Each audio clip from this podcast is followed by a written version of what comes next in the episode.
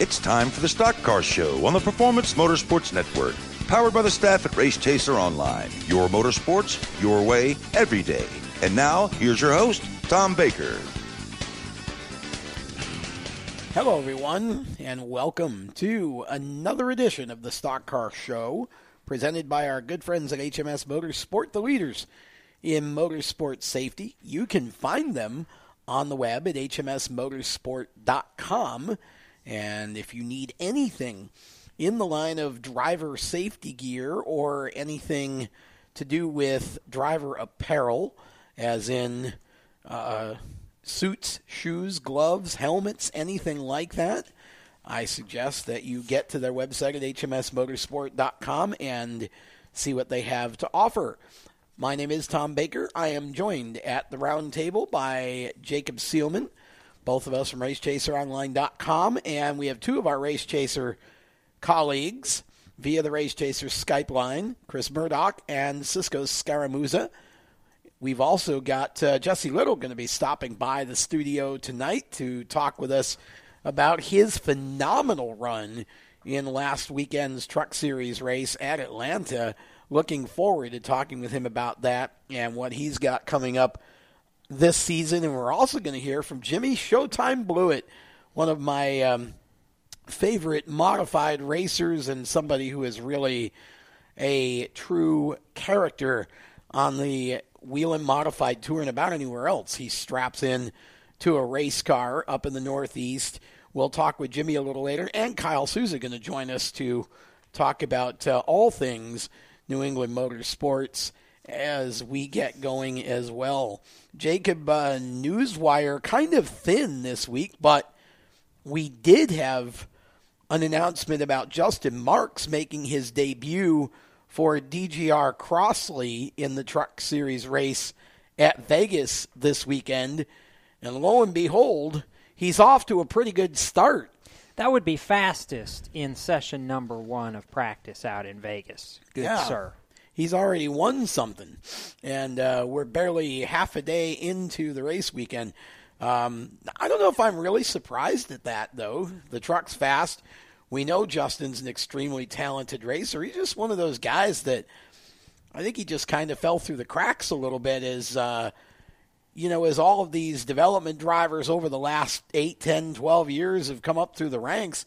For whatever reason, you know, nobody really got behind Justin and mm. gave him enough of a, I guess, enough of a push to keep him there. But boy, whenever he gets an opportunity, he surely makes the most of it. Yes, he does. He won a NASCAR Xfinity Series race for Chip Ganassi Racing a couple years ago at Road, either Road America or Mid Ohio. I'm gonna have to double check my facts on that in a second. It was one of them there road course yeah, races. I remember. I, I want to say it was Road America, but I could be wrong. It was probably Mid Ohio because I just said Road America. That's typically my luck when I typically try to Typically, how that works. When I try to just rely on my 50 year old brain. Yes. Either way, Justin Marks, very good talent. Uh, one of the brain trust behind GoPro Motorplex here in Mooresville. Yep. Oh, by the way. Yep. Uh, and very fast whenever he hops into a NASCAR National Series vehicle. Yeah. Final practice actually underway here this evening in Vegas. And I have a feeling we'll have some more things to talk about after that. But what I am curious to talk about for a second, guys, is the comments that Brett Moffitt made during his media availability earlier today. Because it was well documented last week at Atlanta Motor Speedway that the win by Brett Moffitt and Shiggy Hattori was huge. But then Brett Moffitt comes to Vegas and they ask him how it's setting in, and Brett responds partway through his quote with, I'd race for free if I was in winning equipment, or words to that effect. It's the passion of the competition. Now, I'm not going to judge whether it was smart or not that he said it but gosh darn, I love that kind of love for the sport. Well, yeah. Uh, of course, then he went out and was second in the first practice. Yes, he was. Um, he was good. Proving that um, it's no fluke. I mean, no. which I, I guess will bring me to my first round the table for the evening. Let's do a buy or sell, and we'll get uh, Chris and Cisco in on this. I'll start with you, though, Jacob. Buy or sell Brett Moffitt as a championship contender in the Truck Series? Buy it, buy it, buy it, buy it, buy it all day long. I am telling you, this team was within a whisker of winning last year with Ryan Truex. They should have won a couple of races last year, and just bizarre circumstances kept them from sealing the deal and getting to victory lane. And I have said for years. Brett Moffitt is a championship level race car driver. He had pure dumb bad luck cut him out of about five K&N Pro Series East titles, and you know he won a truck race for Red Horse as a part-time driver beating one of the best in Timothy Peters. I mean, this is not a flash in the pan. He's had speed in everything he's ever driven in. Brett Moffitt is an absolute legitimate championship contender, and I'm going to go so far as to say Atlanta is not the only win that they will have before the playoffs this year. Chris Murdoch, what say you? I think I'm I'm gonna sell on this season. Um, he did really good at Atlanta. I mean, he got the win. Uh, but there's still a lot to be proven. I, I mean, he was he was really good uh, out throughout the, the week in Atlanta, and he's he's probably going to do very well at come Vegas because those are two very similar tracks. Not well, I wouldn't say very similar, but no, they're still half mile tracks. But like he, he he'll he'll do good, but I, I just don't see him getting it done this season. Cisco, can I buy half of it and sell half of it? No, this is, is not politics. No. All right. Um, in that case, I I buy that they'll be around, but I sell the fact that they're going to contend for the championship. They'll hang around, but there's too many good teams, you know, top tier teams that I'm watching in that series to say that they're going to be able to make a full championship run. I'm buying it all the way. What? Uh, we agree? I, I what? yes, uh, surprise. I'm buying it all the way people don't realize how resourced this team actually is. They're partnered with Kyle Busch Motorsports. That's correct. They They're are a satellite. Yes, they are a satellite KBM team, and because of that, I believe they're totally legit. And I think we've seen enough of Brett Moffitt to know that if you put him in good equipment and you give him the time and give him the resources. He runs up front. I'm buying this all the way, and I think this may be one of the only teams that may compete with the KBM trucks this year. And the well, of course, you got ThorSport GMS. Too. I was going to say, but, what the heck are you talking about? ThorSport and GMS. What I guess where cold. I was going was of the quote unquote elite teams that Cisco mentioned. I think this is one one of the only teams outside of that group that may be able to compete for the championship. And I think that's because of the affiliation. I would say DGR Crossley, but they're not really running for the driver's title. No, but they're they gonna, are running for the owner's yes, title. Yes, which, you know, again, that's a whole other thing. But uh, they they're not running one driver for the championship right. this season. I so. don't think they were prepared to run no. one driver for the full season. I don't think they really had the funding starting off to do that, but I do think they wanted to make sure they could field a truck and get the people involved in that team right. acclimated to a full season before David went out and chased a, a driver for 2019 or sorry for 2018 but I believe they are going to make that push at least from what I'm hearing for 2019 to try well, and sure see if, if they the can't find a driver. Well, there would be now. I think Chris is going to run some this year, isn't he? Part time this Yeah. year, but I'm I'm talking about like I'm I'm petitioning David. Oh, if you're okay. listening, You're Chris, uh, wishing. Yeah, I, I'm wishing. wishing. David. If you're listening and you can find some money, Chris Eggleston for a 2019 Truck Series title run. You heard it here first. Okay, and let's clarify something that's sort of been out there since the Atlanta race, Atlanta truck race on Saturday, when Kyle Busch, well, let's just say the wheel fell off his Literally. effort, uh, literally.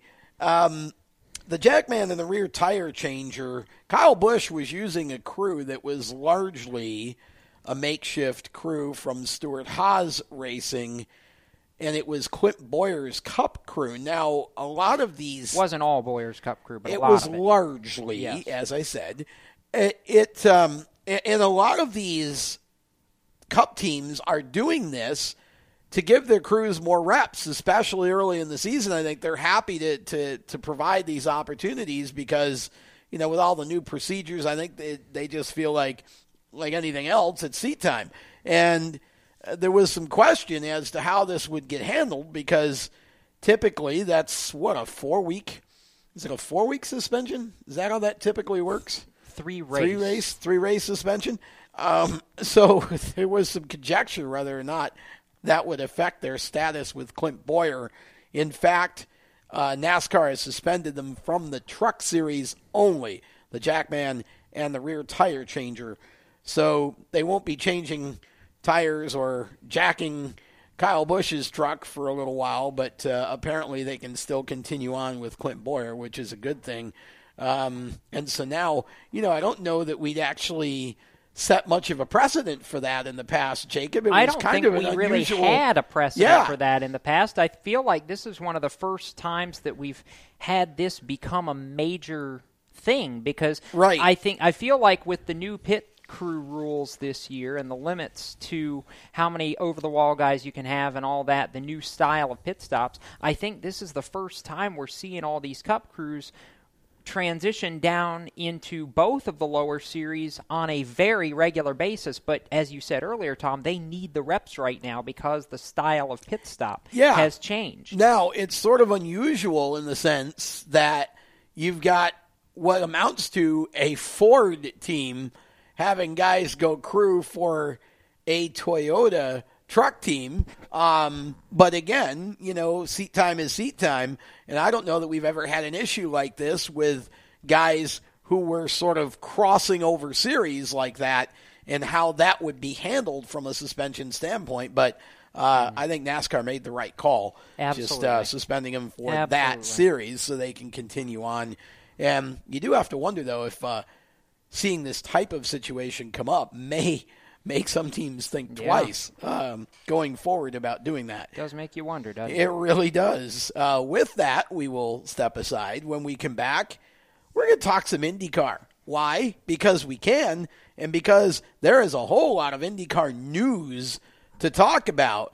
We've got lots to go still here on the Stock Car Show this evening. Don't go anywhere because you might miss something fun. You're listening to the show exclusively on the Performance Motorsports Network. You own a performance car and you know how to drive, but you want to learn real performance driving. Well, Bunky, get that car off the street and onto the track. Summit Point Motorsports Park, the Mid Atlantic's premier road racing facility, located just over an hour from D.C. in nearby Summit Point, West Virginia, is the place to go. And you'll find that Friday at the track is going to give you what you need. For less than a monthly car payment, you can attend this regularly scheduled one day instructional event in your street car on one of Summit Point's three world class road racing circuits. You'll receive classroom instruction, skid pad instruction in their cars, including front and rear skid control, and four 20 minute in your car instructional sessions from a professional instructor. Have fun, go fast, and really learn how to drive. Call 304 725 8444 for class schedules and details. That's 304 725 8444. Friday at the track at Summit Point Motorsports Park. Green light. Hey girl, school zone. I'm getting hungry. Car changing lanes. You want to meet me for pizza? Stop sign. Intersection clear. Yeah, street. Pizza sounds good. Ball in street? Girl in street! It's hard to concentrate on two things at once, like texting and driving. Stop the text, stop the wrecks. How will you stop texting and driving? Tell us at stoptextstoprex.org. Brought to you by the National Highway Traffic Safety Administration and the Ad Council. Here's an important message from RAD and this station.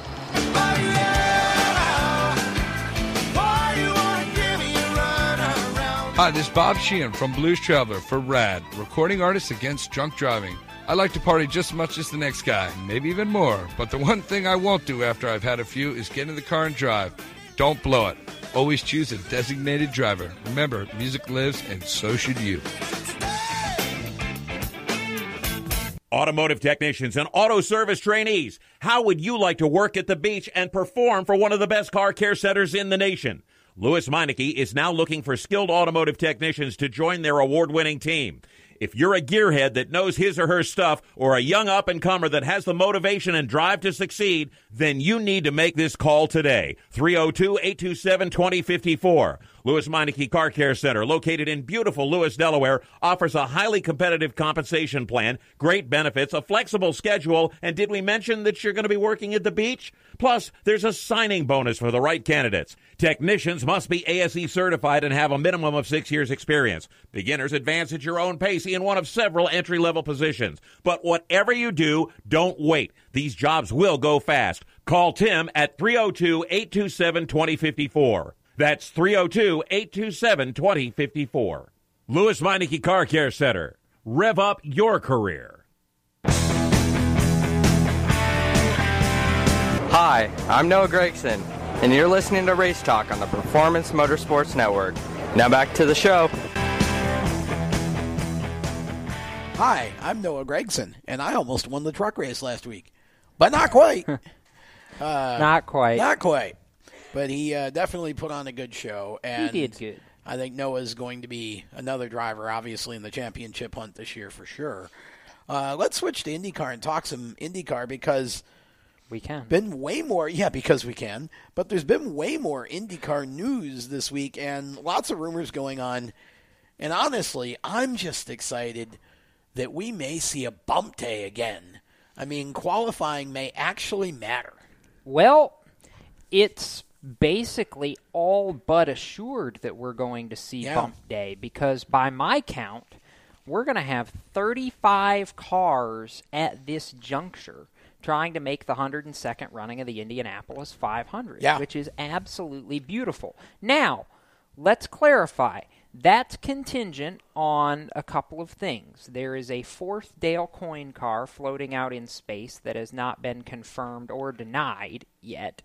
However, from all accounts, it appears very likely that that is going to happen. And looks like Conor Daly. We hope. That's the rumor. Uh, but let's start with what we know because Yes. news broke today that was one of those surprise, not a surprise. We've been waiting Yeah, for this, like, expecting this, but you know, uh, Sage Karam back in once again for Dreyer and Reinbold for an Indy 500 attempt. Mm-hmm. Um, Wix Filters, main sponsor for him. This to me is one of those things that we've just come to expect every year. Pretty much. These two are going to team up. Uh, I wish, still wish somebody would give Sage a full time shot again, but So does Sage. yeah, but um, good to see him back for Indy. Now, no confirmation yet of who's going to be in the second Dreyer Reinbold car, but However, Dennis Reinbold did confirm that there is, in fact, going to be a second car. Yeah, Just to clarify. and whispers are that J.R. Hildebrand may well be the driver. Now, I guess my question here would be, and I'll go around the table once again, um, buy or sell that either of these drivers, and let's we're going to assume for a moment that it's J.R. Hildebrand. Buy or sell either of these drivers have a solid shot at winning the Indy 500 Jacob.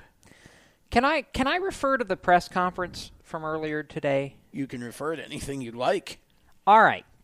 Sage Karam, quote, We're going to do what we can, and I think what we can do is win this race. This will be my fourth start with Dreyer and Reinbold, and every year I've been in that car, I think we've had a really, really good shot of actually winning the race. We just have to put all the little puzzle pieces together, and if we do that, it should be ours. Buy it all the way. Exhibit A. In his debut with Dreyer Reinbold in 2014 as a rookie, Sage Karam drove from 31st to finish ninth and Yeah. won Rookie of the Race that year. I think he was actually in the top five for At one point, yes, yeah, he too. was. Yep.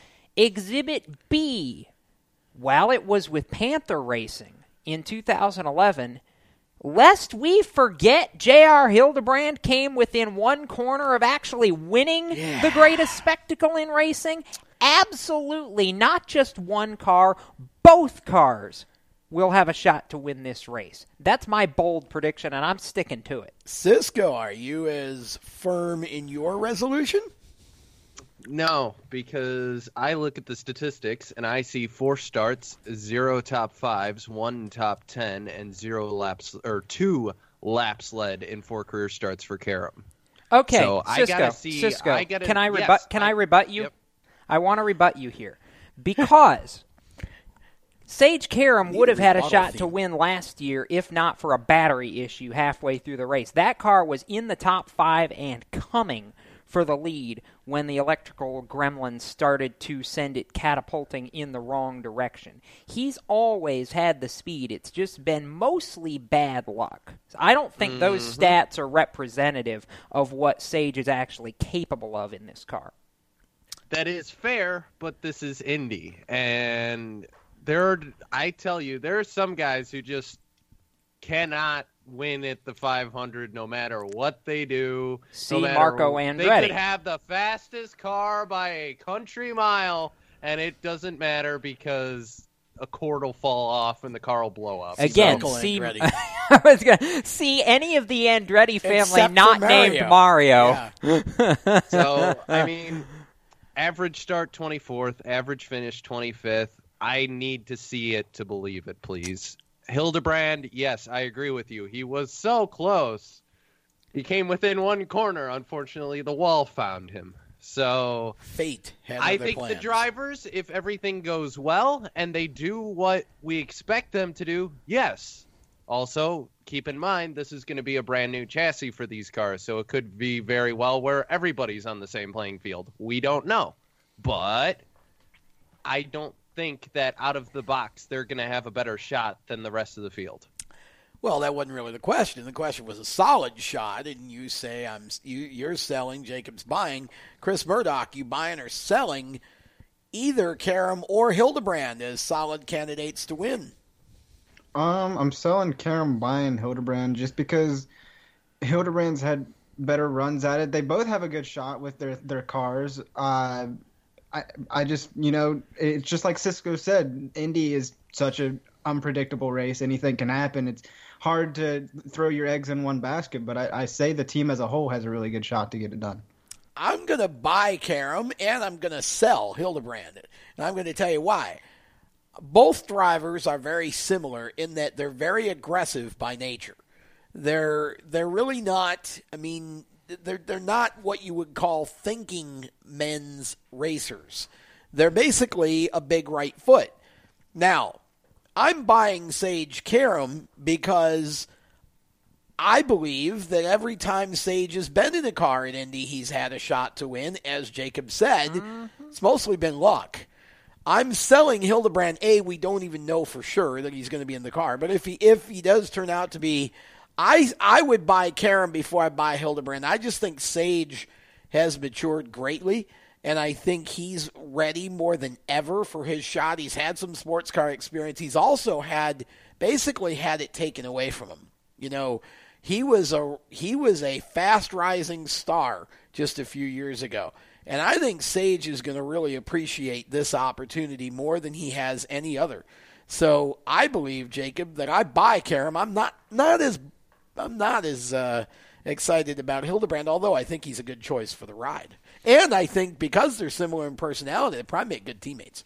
Quote from Sage Karam.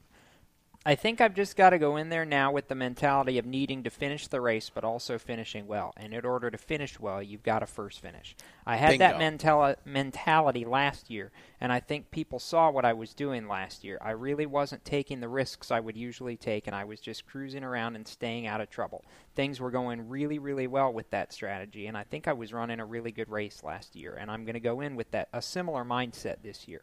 I've learned a lot over the years not really having to put your car in positions that you don't need to early on in the race. I just need to get to the last 20 laps, and from there it's a sprint race. I did a lot of sports car racing last year, endurance racing, so I've learned a lot out about taking care of equipment and getting it to the end of the race. And I didn't have any crashes last year in any races, and I hope that's going to parlay into Indy as well. I've learned to be smarter behind the wheel and more focused. End quote. That comes from maturity. I think a lot of people forget just how young Sage Karam Yes. actually was when he first showed up at the Speedway as an 18 year old five years ago. He's 23 now. He's got a lot more life experience. He's made mistakes. He's learned from them. He's got more racecraft and more racing experience. And exactly what he said, Tom, I think his sports car experience last year from driving with Lexus and specifically from being able to soak in information and learn from Scott Pruett, who's one of the kings in any form of racing yeah, really. ever. Yeah. That is all knowledge that I believe will help Sage this year. I believe he is a much more well rounded driver and much more focused driver on the task at hand now than he ever was in any of his earlier attempts. And I believe he is going to go into it this year in the right headspace, and that is going to allow him to contend. In JR's case, if he is confirmed to the second DRR car, I believe he goes into it believing this is his last shot. And I would argue his best shot since his rookie year with Panther. I, I, would argue that last year the position he was in with Ed Carpenter was good, but at the same time, I felt like last year Ed was really try, still feeling out his program. Tom, I feel like that program this year is better than it was too. Well, we'll find out in a couple of months, but uh, certainly good to see Sage back in the field. We got more IndyCar news that we'll catch up on later in the show. Some really interesting stuff going on around the paddock at uh, within the IndyCar ranks right now, especially where it pertains to the 500. We're going to step aside when we come back as we continue to move around the racing universe. We're going to hear from Kyle Souza and talk some New England motorsports, and then we're uh, hoping to have Jimmy Showtime Blewett on deck in just about uh, 15 minutes or so. So look forward to that. And we've got um, Jesse Little coming up next hour as well. You're listening to the Stock Car Show, presented by HMS Motorsport, the leaders in motorsport safety, exclusively on PMN, the Performance Motorsports Network. Hey, I'm T-Bone. I'm Mark Seidel. I'm Jay Weezy. I'm Will, and we all work at WFNZ, and we all attended Carolina School of Broadcasting. What's up? I'm QCB, and we don't want you to be confused. There's only one accredited broadcast school in Charlotte, and that school is Carolina School of Broadcasting. It matters where you get your education. Get yours where we got ours. Carolina School of Broadcasting. They are accredited. Financial aid is available for those who qualify, and VA funds are accepted. Call 704-395-9272 or visit csbradiotv.com Parents, your son or daughter has had their license for a while now, but you want to make sure they're prepared for any situation they may face on the road. High school driver's ed doesn't teach them to drive defensively. They need to be prepared for any highway emergency. For less than a month's insurance and a whole lot less, BSR instructors at Summit Point Motorsports Park in nearby Summit Point, West Virginia, will teach your son or daughter how to respond instantly and positively to unexpected situations on the road. BSR's specialized accident avoidance training teaches swerve to avoid maneuvers at highway speed, ocular driving, which focuses driving attention on ways to avoid accidents, vehicle dynamics and feedback, skid control, and skid recovery, threshold braking on straights and progressive braking on curves, and off-road recovery techniques. This is stuff driver's ed simply doesn't teach. So call BSR today, 304 725 8444. Give your kid the skill set needed to drive safely and responsibly on the highway. That's 304 725 8444. This is a test to find out if you know it all when it comes to children. Name one of the leading killers of U.S. children age 1 to 13. What's the best way to protect children in a car crash? At what age and size should a child start using a booster seat? Don't assume you know it all when it comes to car seats for your child. Go to safercar.gov slash the right seat and know for sure. Brought to you by the National Highway Traffic Safety Administration and the Ad Council.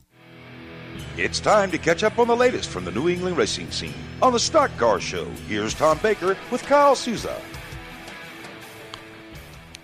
Welcome back to the Stock Car Show, presented by our good friends at HMS Motorsport, the leaders in motorsport safety, Tom Baker, Jacob Seelman, and Cast, taking you through another evening of motorsports conversation here on the Performance Motorsports Network. And we are about to welcome our New England correspondent, Kyle Souza, who also writes for Area Auto Racing News and is part of the NASCAR Home Tracks PR team. And Kyle, welcome to the show once again. And boy, I got to tell you, what we're hearing about Jimmy Blewett in the last day or so, he's going to be a busy boy this summer.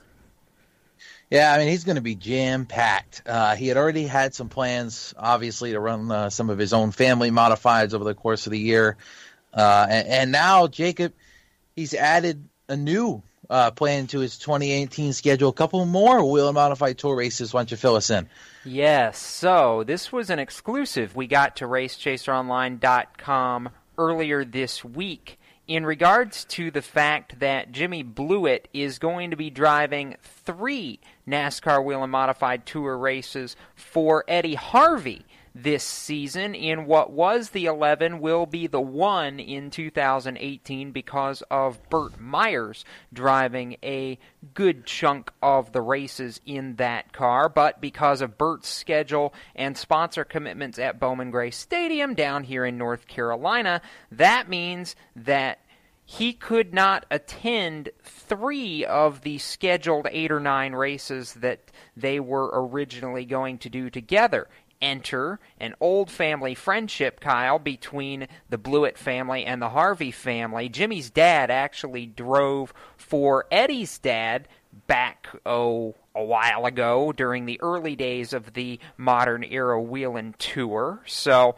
uh, naturally, this partnership finally comes to pass. Jimmy going to drive for Eddie in the Thompson 125 in June, at Langley in June, and they will kick off this three race partnership at the Napa Spring Sizzler at the end of April up at Stafford Motor Speedway in Connecticut. And I know, Kyle, uh, this is exciting times. I mean, you stop and consider back in 1986 at Star Speedway, John Blewett Jr.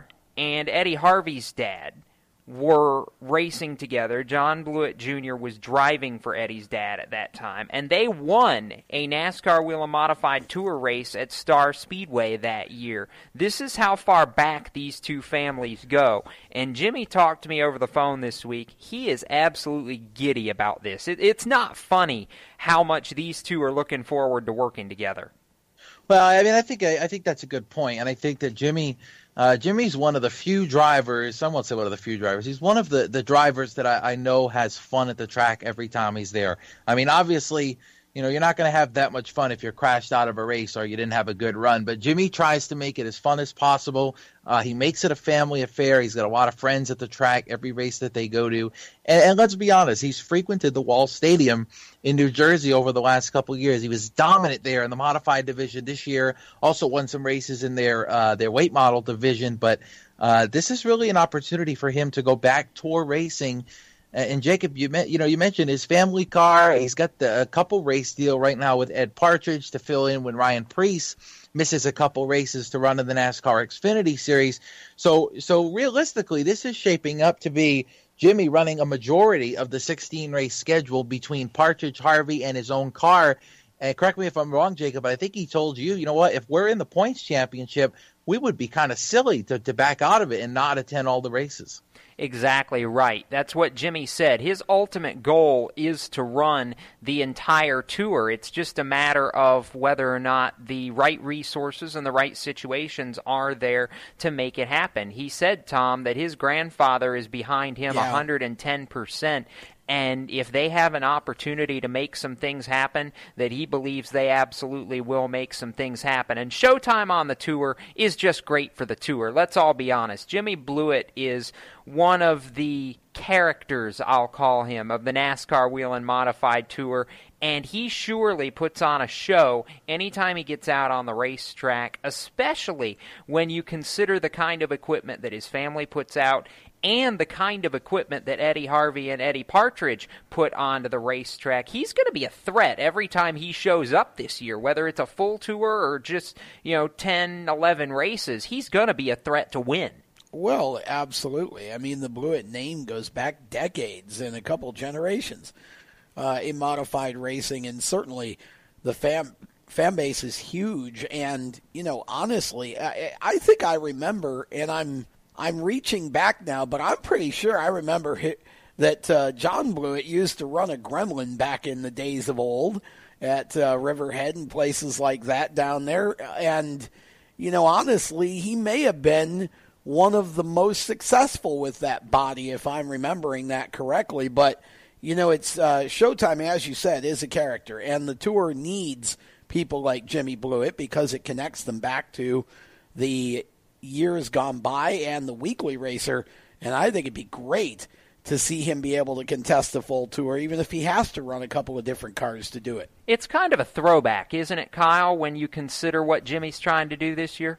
Yeah, I, I think so. I think that's a good word for it. And I, I, I know what we've seen him run a lot of tour races over the last couple years. Yeah. Let's not forget he drove for Bob Garbarino uh, and the Mystic Missile a couple of years ago for a full time campaign. Then then they parted ways after the 2016 season, and we saw him a couple times in the 2017 season. But you know what? You're right. This is one of those guys that we really need back on the tour. Uh, you know, I think we're gonna we'll talk a little bit next week about what's coming up on the 2018 Whelen Modified Tour and some of the drivers. But Jacob, this is, adds another name to the list of drivers that when we go to the racetrack, we think can really win the race as soon as he unloads. I mean, there's a stacked list, and that list is growing longer and longer of these drivers that when they show up to the racetrack, we know they're going to be a contention right from the moment that they unload the car. Absolutely, and a large part of that, Kyle, is something that I talked with Eddie Harvey about earlier in the week, and we've discussed a little bit on this show in the past, but I want to revisit it for a minute. The boost that Whelen Engineering has put in to the Whelen Winner of the Race Award, making most of these tour shows $10,000 or more to win the race, and really trying to help these teams out and make it more economical for some of these teams to run more of the races. This is a big deal, and it's something that Eddie Harvey said to me specifically. He said, with all the work that Phil Kurz, Whelen Engineering, tour director Jimmy Wilson, that all these guys are doing to try and make this tour stronger for the drivers and team owners and teams that are involved in it, he said if he can get a sponsor or two to come on board for this, he wants to run all the races this year. He's really trying hard to be committed to that. It just takes the right opportunities. But things like the winner of the race award getting boosted, these are just opportunities that are helping the field as a whole. We saw last year 25, 30 car fields regularly at a good number of the races on the tour, and I think we averaged 22 or 23 cars that ran all of the races or more than 75% of them. I mean, we're on an upswing, and I only see this growing even further.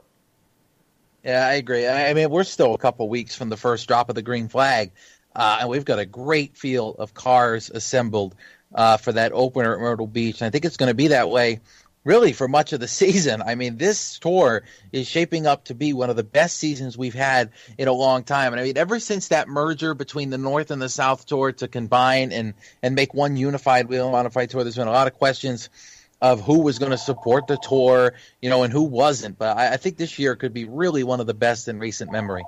I hope so, Tom. I mean, I think that's what we're all hoping. You and I both are big fans of the modified division, yep. and we want to see it be strong. It is NASCAR's oldest racing series, dating all the way back to 1948. So, you know, it NASCAR needs the modified tour to be strong, I feel like, to keep their roots strong in the short track world. And I think we're seeing that this year. And I hope when we roll into Myrtle Beach in a couple of weeks. Last year I was there and I think we had, what, 25 cars, Kyle, if I remember right? Somewhere in that vicinity. I want to see that or more this time around. Yeah, I think it's going to be very similar to that, and I think that's going to be uh, it's going to kind of be the norm for this season. I, I, mean, I hope that that's going to be the norm for this season. I think it's going to be uh, a really good year, car count wise, a really good year with the amount of cars there are, first of all, and then second of all, the amount of talent that's on that NASCAR Whelen Modified Tour has really gone to a new level over the last couple of years. So, I mean, I'm looking forward to it, Jacob, and I'm also looking forward to uh, one of the biggest events, really uh, in the history of the NASCAR Whelen Modified Tour, Tom. It's going to be the longest event in the NASCAR Whelen Modified Tour history, and definitely one of the races that we're going to watch is that 250 lap race as part of the first annual short track extravaganza uh, and up in New Hampshire Motor Speedway in September. Well, and I was going to bring that up because we've had an announcement about live pit stops on the tour this year. And I got to tell you, I love that idea because to me, growing up as a kid, watching the modified 200 on Labor Day weekend at Oswego every year and seeing live pit stops as the norm, I think that is absolutely going to shake things up on the tour. Yeah, and this is not the only place that they're going to do the live pit stops. This is going to be No. one of many for the 2018 season. Uh, they're going to do the live pit stops again at Thompson and Stafford, like they've kind of done over the last couple years. But this is also going to branch out to some newer tracks uh, in the 2018 season. Of course, that is not solidified on which tracks right now. It's going to be a Right. majority, uh, from what I'm told. Obviously, they're not going to be doing any pitting at Seekonk because of the way uh, the pit area is in the back of the track. So there's not going to be real pit there. Because if you go to pit road at Seekonk, you're going to go a lap down Right. uh, easily. With you know, even making a small wedge adjustment, you're going to go a lap down just because of how small the facility is and where you have to go to pit. So uh, obviously, not going to see that at Seekonk, but we're going to see it at a lot of the tracks throughout the 2018 season. I think that's a benefit to the tour, and it really adds a new element to this 250 lap race at Loudon. One of the one of the most talked about races, I think, in the off season. Definitely the talk of the off season for the Whelen Modified Tour, and a lot of questions going into that race. Nobody's really sure what to expect uh, on that one mile oval. But as Jimmy Wilson told me, it's one of our most competitive tracks, and it's going to be one of our biggest events in the history of the tour. It really seems like a great fit to have that 250 there at Loudon. I agree 100%, Jacob. I think this is going to be a really exciting race and something different to focus on this year for the tour. Oh, good grief. Absolutely. It's going to be different. It's going to be fun. Kyle, in about our last minute or so here in this segment, I want to give a little bit of kudos out to a driver who won a race in the South. However, uh, he had a very good showing in recent years in the North, has contended for and I believe won a championship or two in the Pro Stocks, uh, which down here were- are super late models. But how about Derek Griffith winning a PASS South super late model race down in our neck of the woods at Dillon, South Carolina, the opener for the PASS South and PASS National Championship Series? Good to see a northerner come down for one of these national races and take home the victory in it. I think one of the last ones that uh, really was a contender outside of the obvious, that being Ben Rowe, would have been Joey Doiron a couple of years ago. But Griffith, I believe, is going to run all the national championship events this year and try to knock Ben off his perch. This was just great to see. Uh, this is one of those kids that's really been on a tear up here in New England, and I know he went down to uh, the New Smyrna Speedway for the World Series of Asphalt stock car racing and had a little bit of a tough week for him and his standards. They didn't get to victory lane.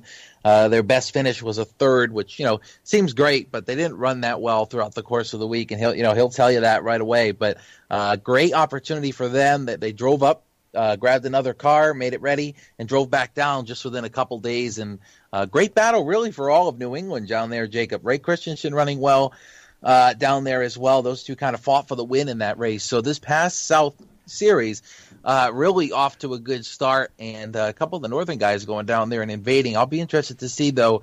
Uh, some of the Southern guys make their way to New England, are they going to try and uh, do what Griffith did? We'll have to find out. That North schedule starting to shape up to be a good one as well. A lot of exciting things in the super late model realm up here in New England. Absolutely right. And with that, we are going to thank Kyle for returning to the Stock Car Show presented by HMS Motorsport and Step Aside. And when we return, we'll have more racing conversation. You never quite know what we're going to get into, but we'll be back with the Stock Car Show right after this here on PMN, the Performance Motorsports Network. You know what really gets a party started? Indoor baseball. Yeah, just find a broom or a pool cue, and you can use like anything as a ball cans, bottles, shoes. Hey, bro, toss me that avocado. Most party fouls are pretty dumb, but if you decide to drink and drive underage, you could lose your license and your freedom. Underage drinking and driving, the ultimate party foul. Learn more at ultimatepartyfoul.org. Brought to you by the National Highway Traffic Safety Administration and the Ad Council. Automotive technicians and auto service trainees, how would you like to work at the beach and perform for one of the best car care centers in the nation? Lewes Meineke is now looking for skilled automotive technicians to join their award-winning team. If you're a gearhead that knows his or her stuff or a young up and comer that has the motivation and drive to succeed, then you need to make this call today. 302-827-2054. Lewes Meineke Car Care Center, located in beautiful Lewes, Delaware, offers a highly competitive compensation plan, great benefits, a flexible schedule, and did we mention that you're going to be working at the beach? Plus, there's a signing bonus for the right candidates. Technicians must be ASE certified and have a minimum of six years experience. Beginners advance at your own pace in one of several entry level positions. But whatever you do, don't wait. These jobs will go fast. Call Tim at 302 827 2054. That's 302 827 2054. Lewes Meineke Car Care Center. Rev up your career. No word in the English language is less convincing than probably. Are you sure we should get matching tattoos on our first date? Sure. Um, we'll probably stay together. Probably? It's been 23 minutes since I ate. I can probably swim. Uh, you should wait 30 minutes. Mm, okay, now tell me what to do. Cannonball! Cramp! Oh, I have a cramp. I can probably hit the green from here. Probably. Can I get a mulligan? Ready to go? Hey, are you sure you're okay to drive? Yeah, I'm pretty sober. Yeah, I'm probably okay. Probably okay isn't okay, especially when it comes to drinking and driving. If you're drinking, call a cab, a car, or a friend. Buzz driving is drunk driving. A message brought to you by NHTSA and the Ad Council. Hi, I'm Tyler Reddick, and you're listening to Race Talk on the Performance Motorsports Network. Welcome back to the Stock Car Show, presented by HMS Motorsport, the leaders in motorsport safety. You can catch them on the web at hmsmotorsport.com or visit either one of their two retail locations, one in Danvers, Massachusetts, that's somewhere near Boston, and one down here in Mooresville, North Carolina, just about five minutes from our Race City USA PMN studios. Tom Baker, Jacob Seelman, Cisco cracking up. Yes, and Chris Murdoch, all from RaceChaserOnline.com, where we give you your motorsports news your way every day, all day long. And we've got uh, Bill Holt from the Carolina School of Broadcasting doing an expert job of punching buttons in the other room behind the glass and uh, waiting for uh, Jimmy Blewett to connect with us here. And while we do that, I want to pick up where we left off with the IndyCar stuff because I um, we didn't get a chance to talk about either of two things that I want to mention here. First of all, the idea that uh, the Byrd family sponsorship may come back into play, Jacob, and I this is Perhaps. this is an interesting one for me. Um, Jonathan, is it Jonathan Byrd? Jonathan Byrd's racing. Yes, Jonathan Byrd's I believe racing. It's Jonathan the second. Yes.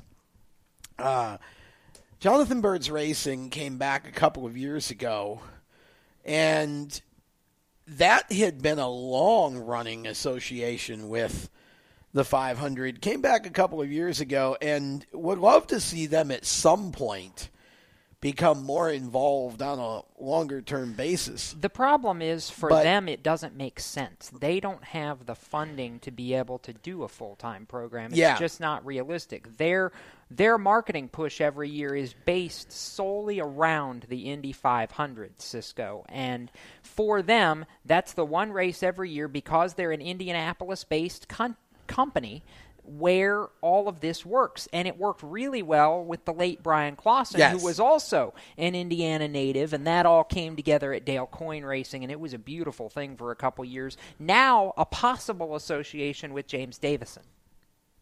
And you know, a lot of that also comes down to the fact that the Byrd family is very involved right now over at the Indianapolis Speedrome, Yes. as uh, J- as uh, Jonathan Byrd II is currently the track president over there. So Yes. they have a lot going on with that. They recently did kind of a whole relaunch on that facility. There was a whole story. I did that. You can find that on RaceChaserOnline.com. Um, but yeah, they're very involved with that. So they haven't really been able to go full on into IndyCar. That's kind of that's kind of been their main sort of push lately. But no, I'm absolutely stoked to see them back at the 500 and perhaps Possibly. further on. Yeah, it's not um, not a done deal, but I just found the rumored, and again, stress the word rumored. If Robin Miller says it. Yeah, then it must be true. Uh, well, how many times have you known Robin Miller in 60 some odd years to be wrong? Very few. I think maybe twice. Maybe. In, in all that time. Robin's pretty. Uh, I, I'm going to use the words of Marshall Pruett, direct quote here. Robin's pretty damn good. Yeah, um, I just found that association with James Davison to be interesting. It is interesting. You though. know, I, I would have preferred someone. I mean, you had Clauson, who was basically sort of the quintessential.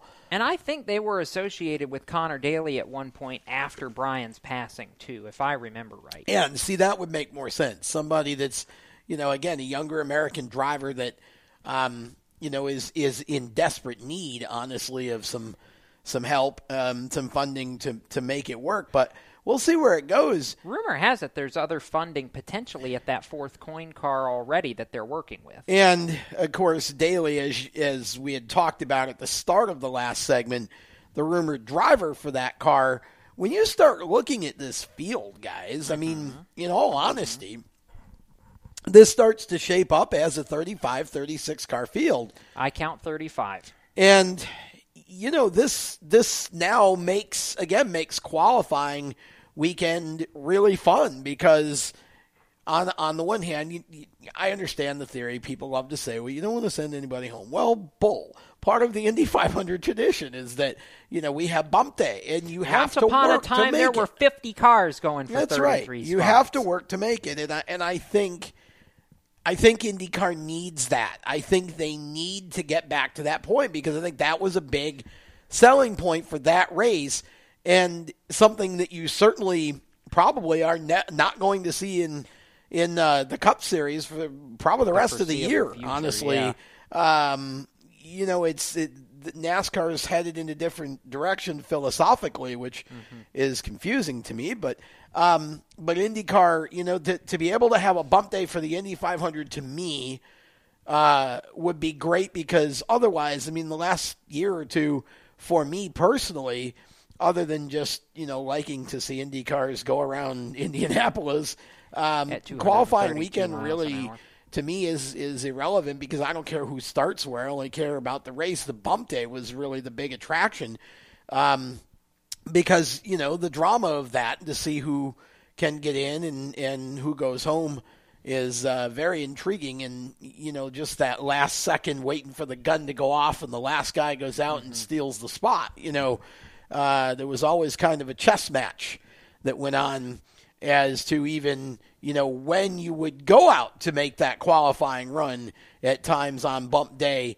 uh, because you you wanted to be the last one out. And you know it would get to the point where you know you would just keep one upping each other and try so to me that's that really is the drama of qualifying weekend at this point and uh, I would love to see that back again. And it looks like we got it because I think, as you say, we've already got 35 Cisco, and I wouldn't be surprised to see one or two more. Yes, and uh, I'm hoping that we do see one or two more. I wanted to quickly go and just give a little bit of a nod to Johnny Rutherford because he had his 80th birthday just around the corner, and uh, was at Texas Media Day and had the coolest looking cake ever. It was a uh, it was a cake of his old uh, Pennzoil four car. There's That's pictures Oh, the of it Chaparral, IndyCar.com. Pennzoil Chaparral. awesome. Yeah, I love it. Yeah, you were going to make a comment, Jacob. About Yes, I was, and I, you guys, I, I, I appreciate that you're being wishful and hoping for one or two more cars, but 35 is about the absolute limit of what we could see this year. AJ Foyt has said you're not going to see a third car from that team this year. Andretti Autosport is tapped out at six cars, and even then, that's crazy, in my opinion. But Michael did it last year, and he's going to do it again. You, Carlin, first year startup team, they want to focus solely on their two full time drivers. Same for Chip Ganassi, though they're obviously not a startup team. They're worried that if they add a third car, it will detract from what they plan to do for the month of May. Dale Coyne going to field four, we believe four, like he did last year. Um, you know, you've got Dreyer and Reinbold, which has already expanded to two. Ed Carpenter Racing, which has already expanded to three with the addition of Danica Patrick this year. The only potential expansion at this point that I could see is the possibility of a second car out of Harding Racing. And maybe, maybe you get to 36. Maybe.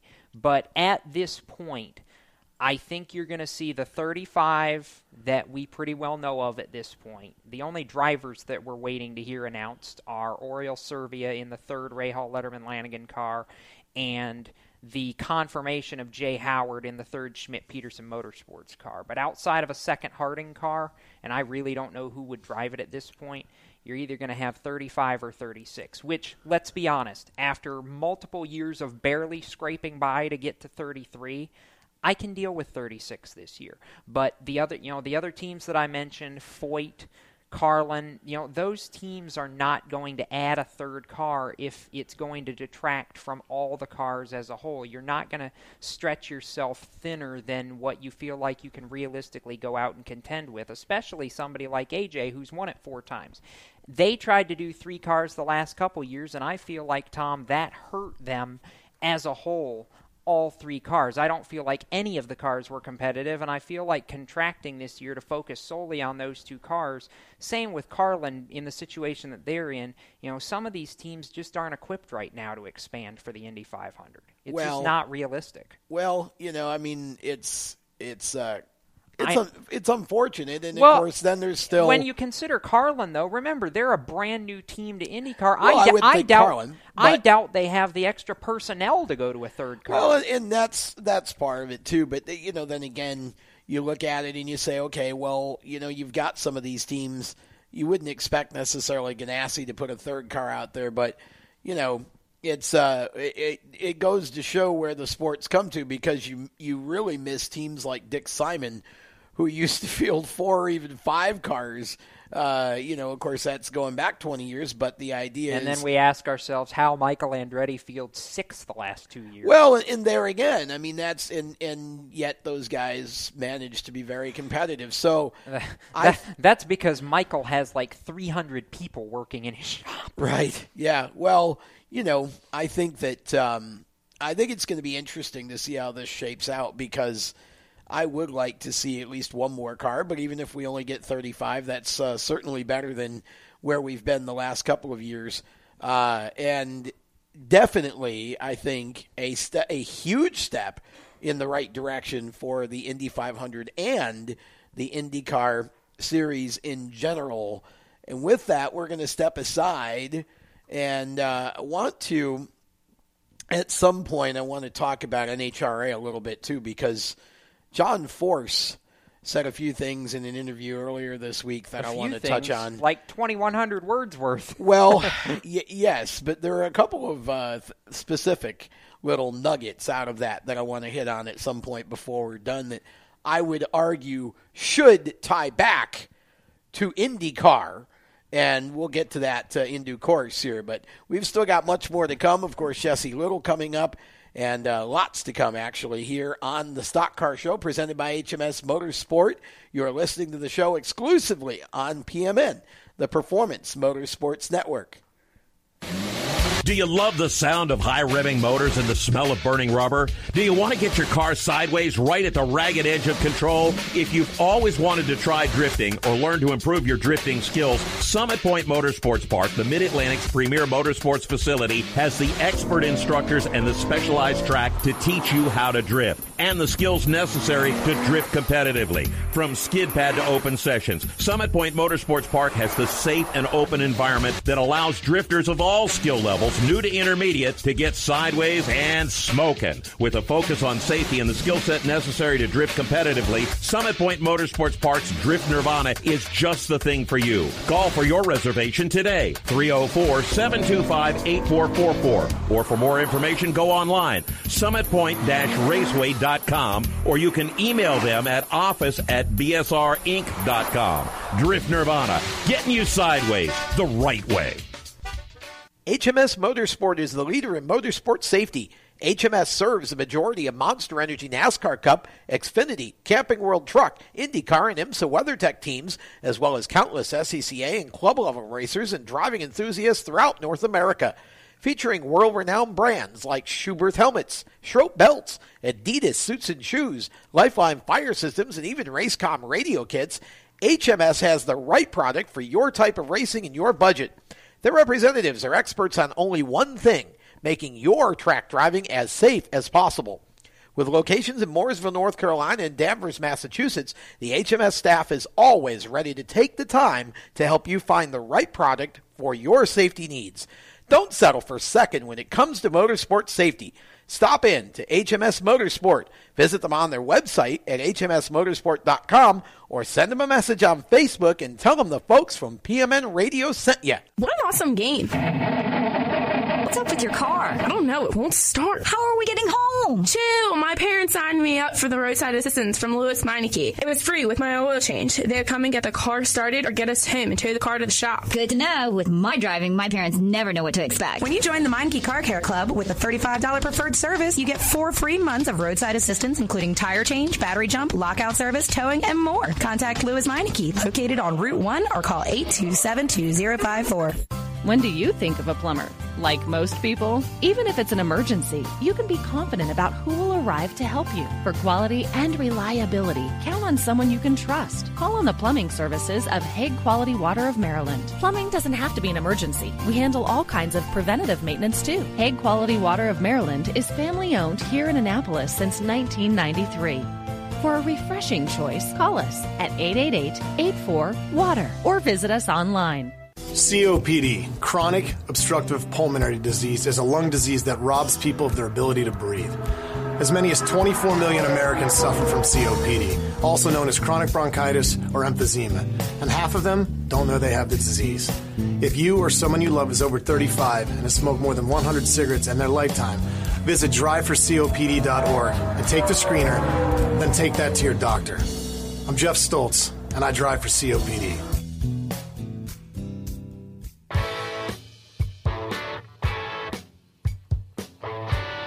Hi, this is Austin Theriault, and you're listening to Race Talk on the Performance Motorsports Network. Now back to the show.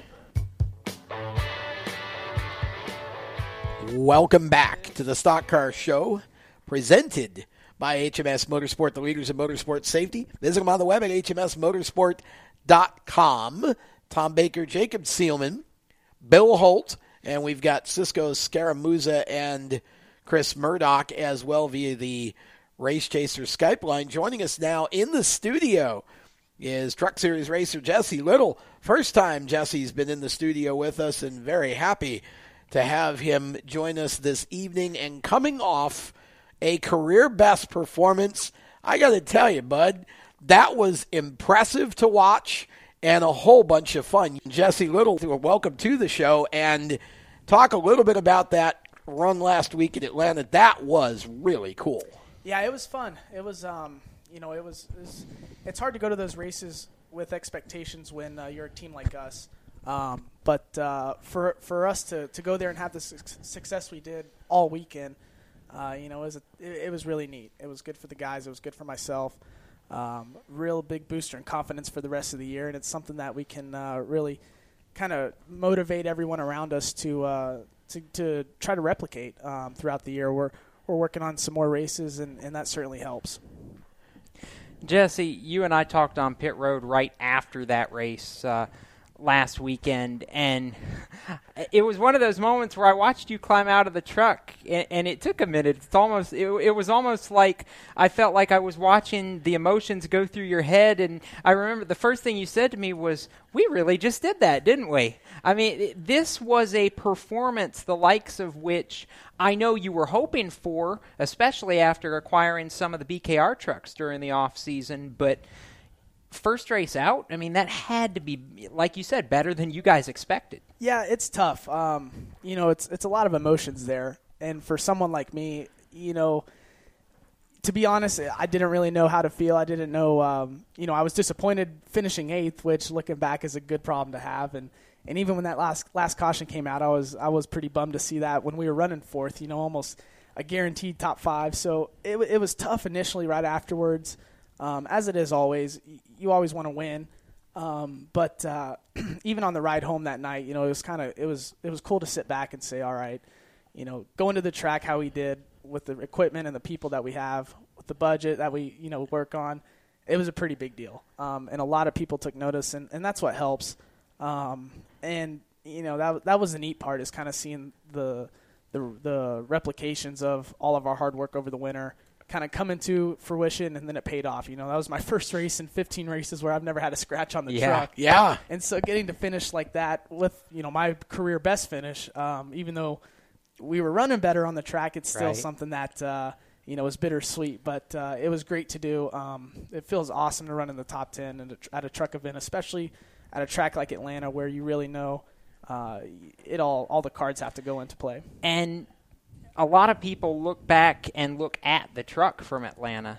Not a ton of logos on the truck either. I mean, you guys did this. It was a very, I'll, I'll use the word lean effort that you guys had at Atlanta. Not that obviously it wasn't competitive because you guys had a ton of speed, but you know, a, a largely, uh, largely blank truck compared to some of the other guys you were racing against. Yeah, and that and that kind of plays into you know making it even making it even more uh, of a valued race. You know, to go there and compete with those likes. We were really fortunate enough to have Wings Over North Georgia hop on, kind of last minute, and uh, they didn't really know what to expect. And to see them after the race and have the emotions that they did, you know, that really helped me and and kind of uh, made it even more sweeter. But uh, it, it it's fun. It, it's always really rewarding to go out there and run as good, if not better, than some of the teams Mhm. that you know have a lot more resources behind them, and, and uh, it's fun to kind of go out there and show them. Absolutely.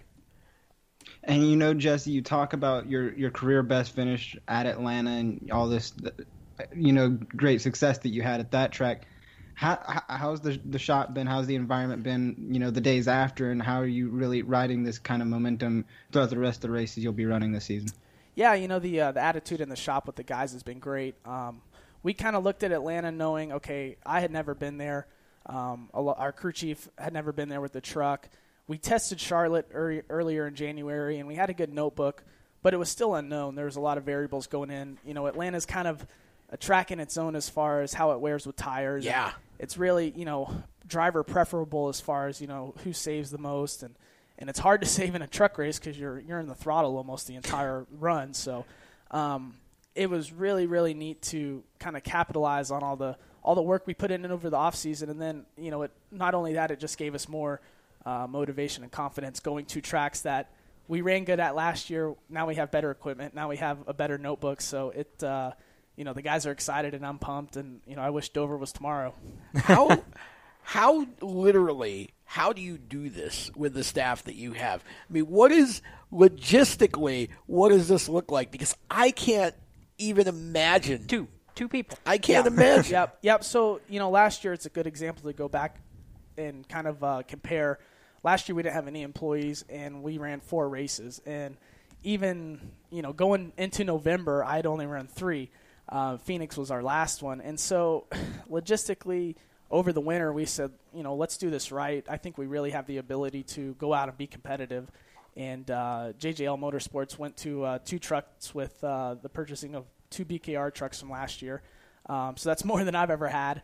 Um, you know, and, and we got two guys now, and, and our crew chief Matt Noyce and I have been working. You know, this is our fifth year together going on now, and so the the amount of chemistry and, and vocabulary we have together, uh, you know, I think is one of the best in the garage. Um, we we know how each other. We know how each other performs under pressure. We know how each other works, and that's only going to get better throughout the year. You worked with Matt all the way back in K&N, didn't you? Yeah, yeah. Our first year together was uh, 2015, and so being able to, you know, I went to my first truck race with him. I went, you know, I got a K&N win at Iowa with him. Um, so we've kind of, you know, we've been there with each other through it all, and he understands our program, and he's a young, driven crew chief that is super detail oriented and very organized, and so we really get along well. And uh, you know, we we want to do these truck races right, plain and simple. We want to go to the track and be competitive and know that, you know, we have a shot to run in the top ten, and you know, if the cards fall right, we have a shot to, to go for the race. After Win. the run that you had, is it a bummer that you can't be out in Vegas this week and parlaying that momentum that you had in Atlanta into another race that you have to wait till May now to do it again? Yeah, certainly for me, um, being a part-time driver, kind of something that puts us behind the eight ball is, you know, the next three, four races, these guys are going to be build, building vocabulary with their crew chiefs and building chemistry within their team and organization. So when we go to Dover at the beginning of May, you know, we'll kind of we won't be on the same level playing field as they all were at Atlanta. Um, they'll kind of understand what, what, what their trucks do better in, in the air. They'll understand kind of the more more so with their new engines and stuff. And so we just got to prepare for it, and we got to uh, be able to go out there and execute, uh, which I think we'll will more than certainly be capable of doing. Now, does it give you a sense of pride knowing that you went down there basically with a shell of a team and ran very competitively with three and four truck teams? Yeah, absolutely. It um, you know, it kind of validates everything that I've felt personally about my my abilities and skills as well as the teams. Um, I, I know we're capable of doing it.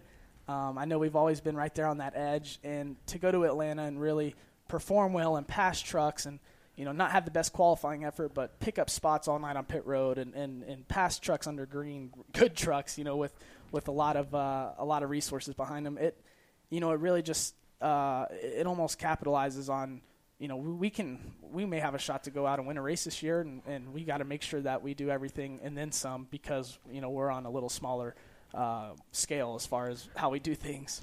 Do you guys have a schedule mapped out yet outside of what we know? You ran Atlanta and Dover coming up. Do you guys have a schedule mapped out Well, for the rest um, of the races? You know, we'll for sure do Dover and Charlotte, and then after that, it's hard to kind of assess just as far as we're still building our Mhm. second truck. Okay. Um, so our first our first truck will for sure be able to go to Dover and Charlotte. Um, after that, we'll we'll reassess and hopefully I haven't torn up any more trucks and we'll be able to to, uh, to do some uh, summer races. We're really looking at Iowa. I was just Um, gonna say. yeah, potentially Gateway, and then and then the end of the year Bristol.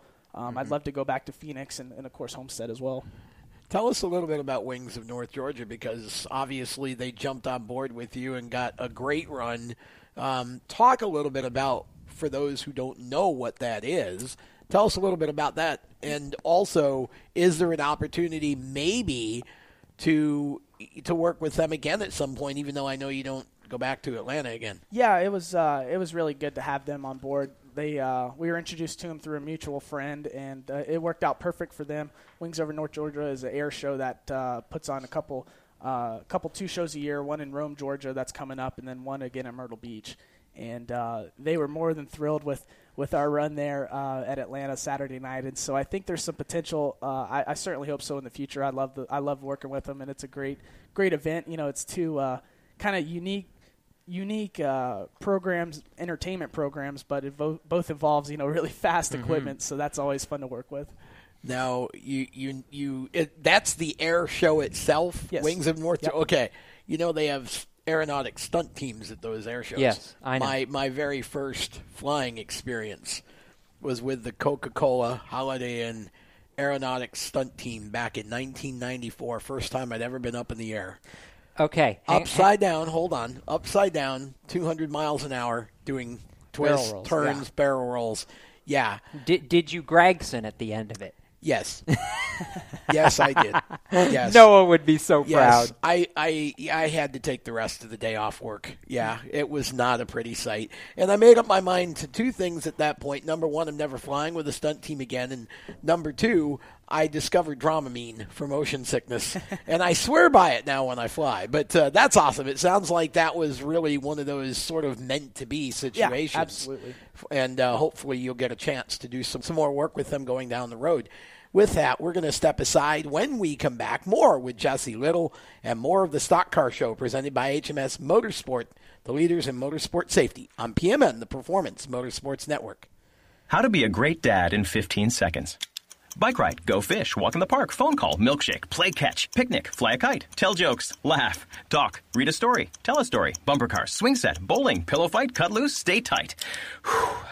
Because the smallest moments can have the biggest impact on a child's life. Take time to be a dad today. Call 877 4DAD 411 or visit fatherhood.gov. Brought to you by the U.S. Department of Health and Human Services and the Ad Council. Automotive technicians and auto service trainees, how would you like to work at the beach and perform for one of the best car care centers in the nation? Lewes Meineke is now looking for skilled automotive technicians to join their award winning team. If you're a gearhead that knows his or her stuff or a young up and comer that has the motivation and drive to succeed, then you need to make this call today. 302 827 2054. Lewes Meineke Car Care Center, located in beautiful Lewes, Delaware, offers a highly competitive compensation plan, great benefits, a flexible schedule, and did we mention that you're going to be working at the beach? Plus, there's a signing bonus for the right candidates. Technicians must be ASE certified and have a minimum of six years experience. Beginners advance at your own pace in one of several entry level positions. But whatever you do, don't wait. These jobs will go fast. Call Tim at 302 827 2054. That's 302 827 2054. Lewes Meineke Car Care Center. Rev up your career. You hear that? That's the sound of America's only sports car. That's right, it's a Corvette. But not just any Corvette. It's your Corvette. It's that who cares if there's traffic part of your day. And this can be you when you come to Cooper Corvettes. With 60 years of Corvettes to choose from, there's always a Corvette in your budget. And they'll service any Corvette you bring in. Cooper Corvettes on Route 1 just north of Quantico and Triangle. Call, click, or visit coopercorvettes.com. How to deal with someone who says that's so gay. Outsmart them. This party is like so gay. Totally. Excuse me, but did you ladies know the word gay used to mean happy or excited? Then it became a word used to describe gay people. Then somehow it came to mean dumb or stupid, which is how you just used it, which is not very nice. Ew, that guy is on the football team and super smart, and he totally hates us now. Totally. When you say that's so gay, do you realize what you say? Knock it off. Learn more at thinkbeforeyouspeak.com. Hi, I'm Brandon McReynolds, and you're listening to Race Talk on the Performance Motorsports Network. Now back to the show. Somehow, Brandon McReynolds and Metallica just seem to go together, don't they? I, I really Something don't like that. I don't know how, but um, Jesse Little's familiar with Brandon. They raced together in the K and N series a few years ago. they probably raced together in the old field filler days. if, Oh, uh, gosh. Did you, did you ever Did you uh, run get in on that, filler? Jesse? I never uh, got to make it out to uh, to field fillers, but I certainly got to see the videos, and, and uh, wish I had, you know, when it was in its heyday. So That was uh, those were interesting days back in the day. Yes, they Uh, were. And Yes, we'll just they leave it at that before we start digging up old bones. If we dig up old bones from the field filler fairgrounds, we'll be here for another hour. Lewis Hamilton says his 2018 Mercedes Is what?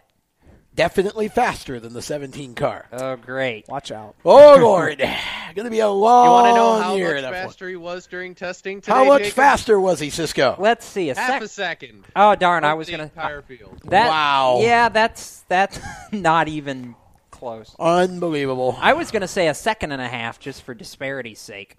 Well, And for the record, the other Mercedes, uh, Bottas was 12th on the board. How did they get both of them out there today? I don't know. I'm Huh. just looking at the thing. Interesting. This Well, thing Ten said. for. That's uh, so. That's that. There's your Formula One update. Lewis Hamilton still at the top of the chart. In other news, No matter what they do They're- with the cars, fast. Lewis Hamilton is still at the top of the chart. Yes. In other news, for those who are keeping score at home on the Truck Series, as I know Jesse probably is, final practice did not go to Justin Marks. Oh, Je- see, Jesse's looking over my shoulder now because he's curious. Johnny Sauter, Brett Moffitt, one two on the board. Hey, there's some commonality there. Brett Moffitt second and second in the two practices. Okay, so your feel good story was the eighth place finish with a skeleton crew. From from your perspective, though, you've been in the truck series now long enough and, and been able to see some of this play out. From your perspective, how big was the win at Atlanta for for Shiggy and for a team that has given blood, sweat, and tears to this series now, and to see a guy, a guy like Brett take them to victory lane? I mean, what was that like from from the perspective of, of somebody who's raced against Brett for a long time now? Yeah, for for me, you know, honestly, if I couldn't have won, I was I didn't want anyone else other than Brett to win. Um, I have tremendous respect for him and, and all those guys over there. I got to uh, I got to do a tire test for him last year at Martinsville and got to know the uh, group of guys that work on the 16 pretty well. And, and I've known them throughout the years as well. And uh, they're a great great great team and, and work really well together and uh, very deserving. And uh, I know certainly that uh, Shiggy was enjoying it as well. Oh my gosh, the post-race media conference with Shiggy was i he could barely say anything, but you could tell just by looking at him, Tom, the excitement was just palpable.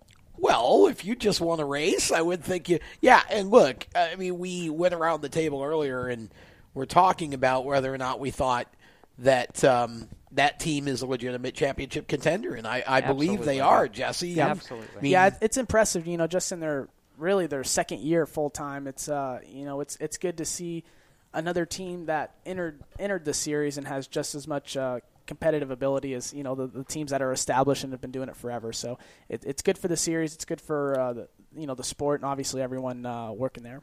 Okay, now I want to talk about the Ilmore for a 2nd Mm-hmm. Thumbs up or thumbs down, and why? Uh, you know, for for my team in JJL Motorsports, it's it's two thumbs up. It's uh it's helped us tremendously. Um, we're able to almost add more races because of the overall savings cost. Uh, the motor itself has been you know pretty dependable in the two times we've had it out on the track. One being the test, and then one being Atlanta. Um, you know, I think I think Vegas will be another good showing. Being a mile and a half, we'll kind of be able to see where its pros and cons are, um, where its strengths and weaknesses may lie. Uh, you know, even at Atlanta, I think we kind of took notice that first and second were the two built engines in the track, and they, you know, they made they made all their they made all their ground up on the restart. So uh, restarts, it's something that you know we may have to, to take into uh, consideration. But so far, it's it's been tremendous for us. Uh, we love it, and and uh, you know, hopefully, it'll uh, attract a lot more trucks to the to the track. I think that's the biggest thing we're all hoping is that the cost savings it'll lower that threshold and allow more teams like yours to be able to break into the truck series. I think we've seen that the first couple races. I yeah, mean, and oh, and honestly, not not even so much break in, but be competitive. Yes, you know, absolutely. be be competitive and, and make it to where there's you know 12, 13, 14 potential trucks that could win. So it's uh, it's exciting. It you know I think as a fan it should be really it should be really cool to know that a team like myself you know essentially Mm-hmm. has the same engine as a Johnny Sauter or you know a Kyle Busch Motorsports. So that's uh, it's always fun and and it, it'll only uh, I think create more exciting close side by side racing. when you look under the hood and you realize that you have the exact same stuff there as the teams that have won the last several championships in the Camping World Truck Series, you know you're doing something right. Well, I agree, and you know, I want to I want to also talk about Ben Kennedy because I know that you probably know Ben. Yeah. How much conversation have you had with Ben about obviously his new position? I mean, I think probably a lot of people were blown away when that appointment was made. Um, you know, those who may not really have realized the family lineage there, Mhm. but and because he was so young and we had thought well he was coming up through the ranks as a driver. And now all of a sudden he's basically heading up the truck series.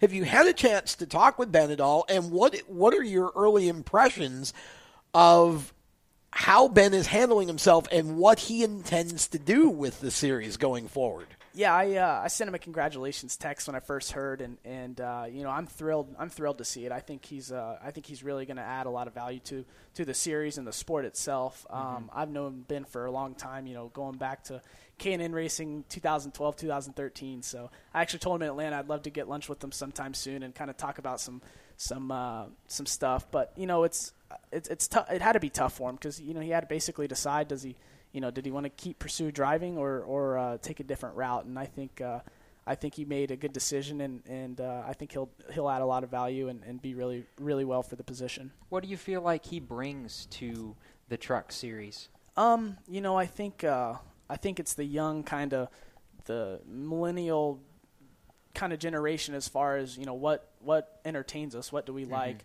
um, you know what makes what what gets us to the track, what can keep us watching for two two and a half hours, and so I think Ben adds a lot of value to that, and uh, hopefully you know we'll just continue to bring uh, you know younger younger kids to the tracks. this gives me the perfect opportunity to introduce the main line from the John Force interview that we had on Race Chaser Online, uh, where he was interviewed after his last crash.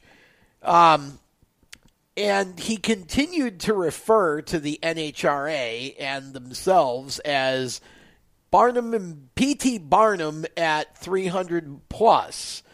Basically, the idea that the they're performers, they're entertainers. That's what they do. Okay, now when I look at what I think has been missing a little bit in NASCAR lately, and what I think IndyCar ought to be looking at as well. It's that exact same thing. I think for a while people have forgotten that in terms of drivers, they're not there to, to, you know just to race and run for wins, but they're also entertainers. It's about the fans.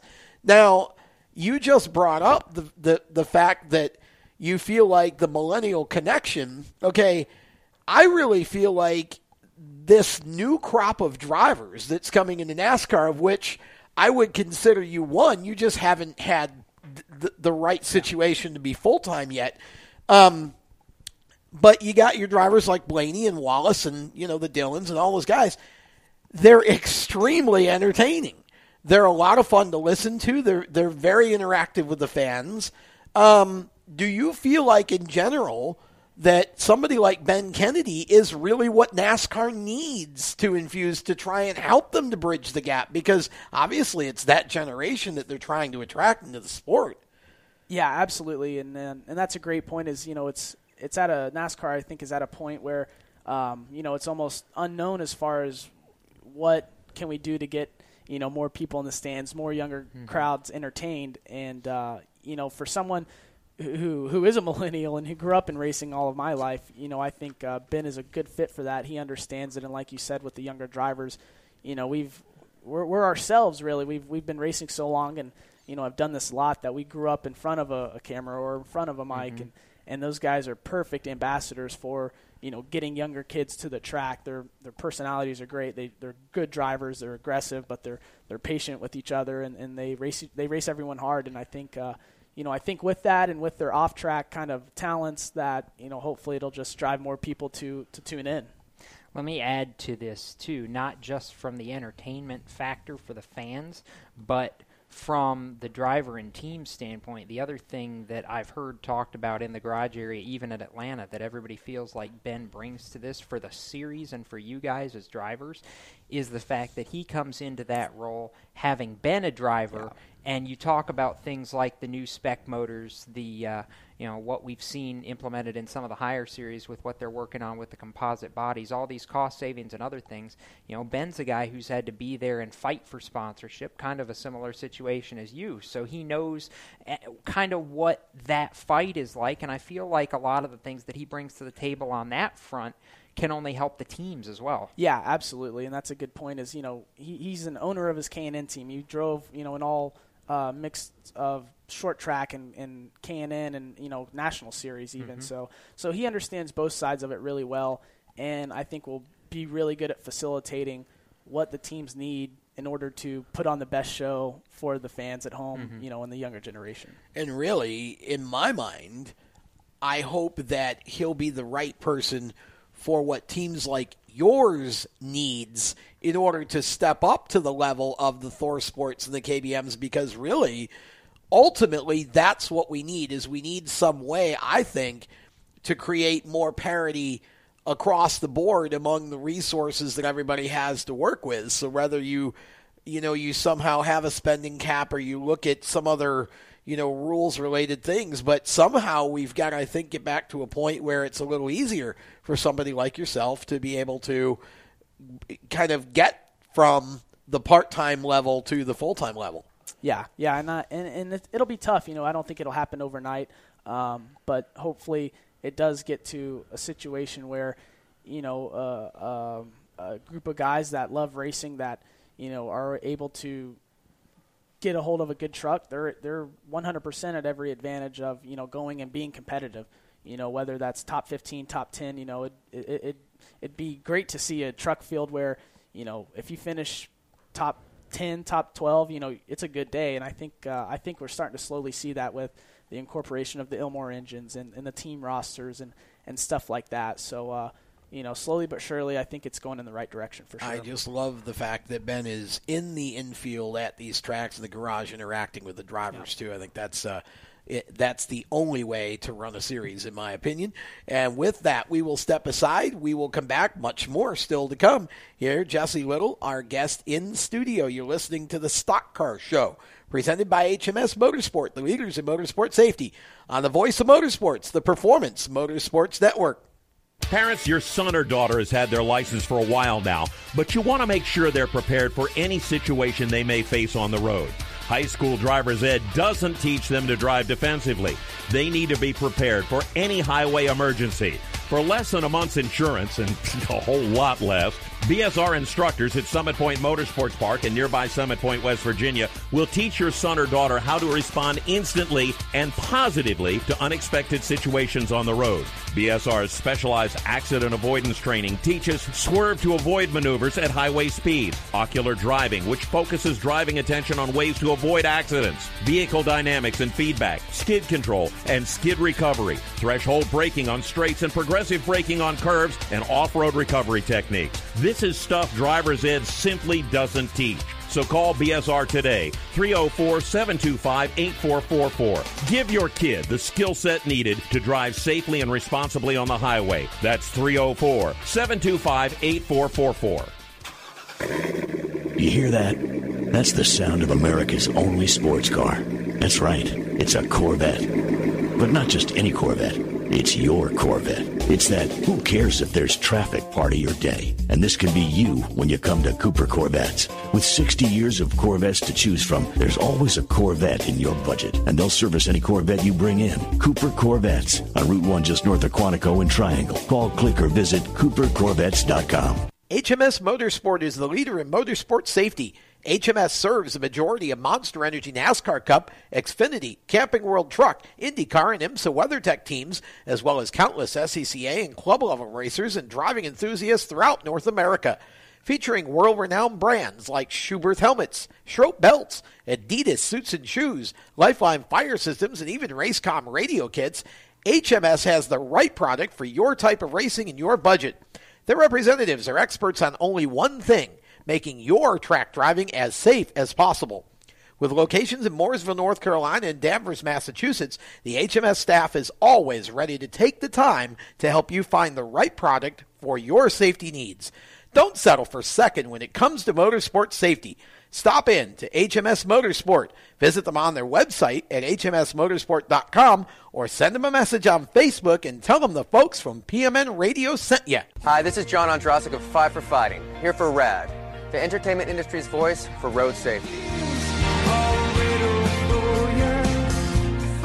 You know, style is a personal thing, and your lifestyle is your business.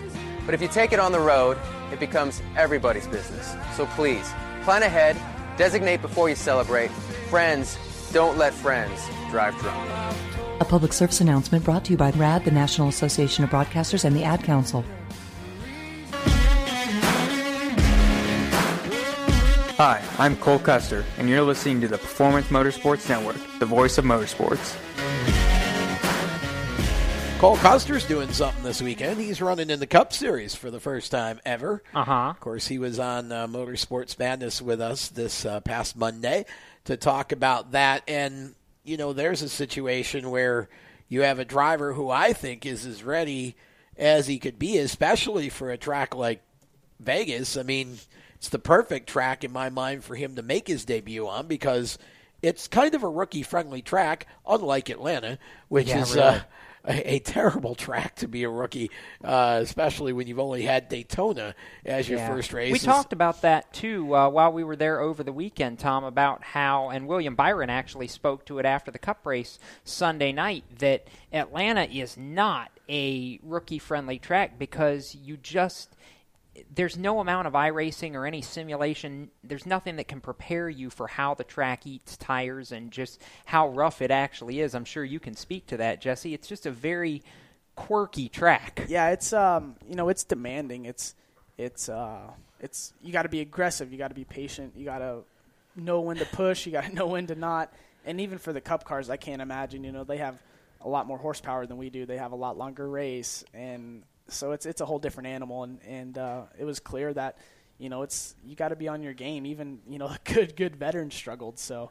I think uh, I think it'll only come with time. Williams good. All the young rookies learn really fast. So Oh, yeah. I'm sure. I'm sure uh, it won't take them too long. Just saying, this is a different situation for Cole coming into Vegas, and he tested there uh, in the preseason in uh, Matt DiBenedetto's car. Yes, So, he did. Yeah, he got And a few laps for go. That fast. was where we got the first hint, by the way, that he was going to be making a cup start for Rick Ware Racing because Yeah. he was spotted with a Rick Ware logo on his uniform at that point.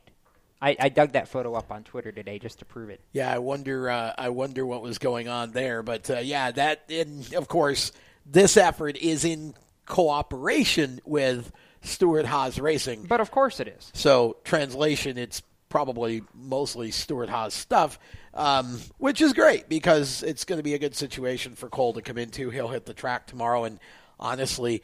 Uh, I think Cole will get as much out of the car as it has, and I think he'll be just fine.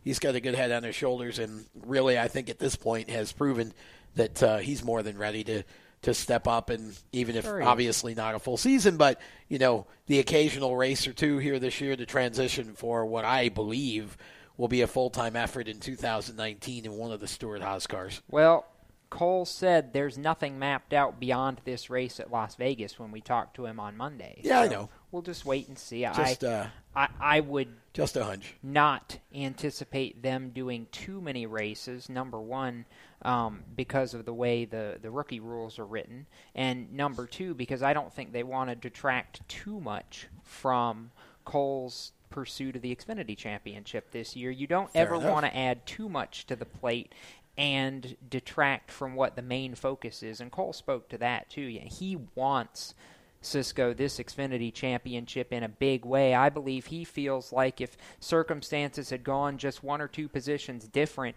at Phoenix, we know what he did at Homestead, and you know you you find those one or two missing points, and Cole Custer probably wins the championship last year. Uh, Oh, I absolutely agree, and I think this Cup start for Cole is going to be really just.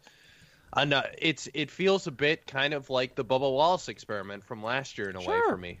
Sure, it does. And those four races proved that Bubba was certainly beyond prepared. And, you know, we've seen what he's done in the first couple races this year, second in the Daytona 500. And he, he had speed at Atlanta before uh, he met an unfortunate end in the middle of a smoke screen with about 30 laps Ooh. to go.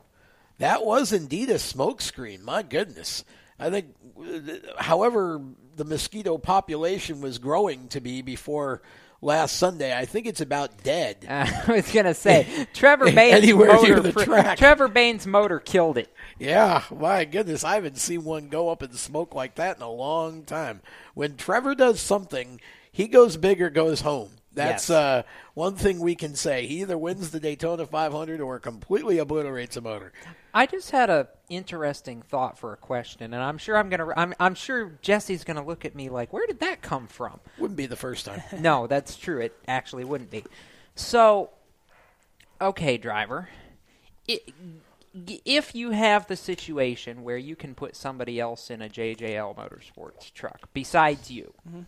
who do you put in your truck and why? Um, as far as anyone, tables open or Tables open. Tables open. Um, I you'd have to. I think I'd have to go with Kyle Busch.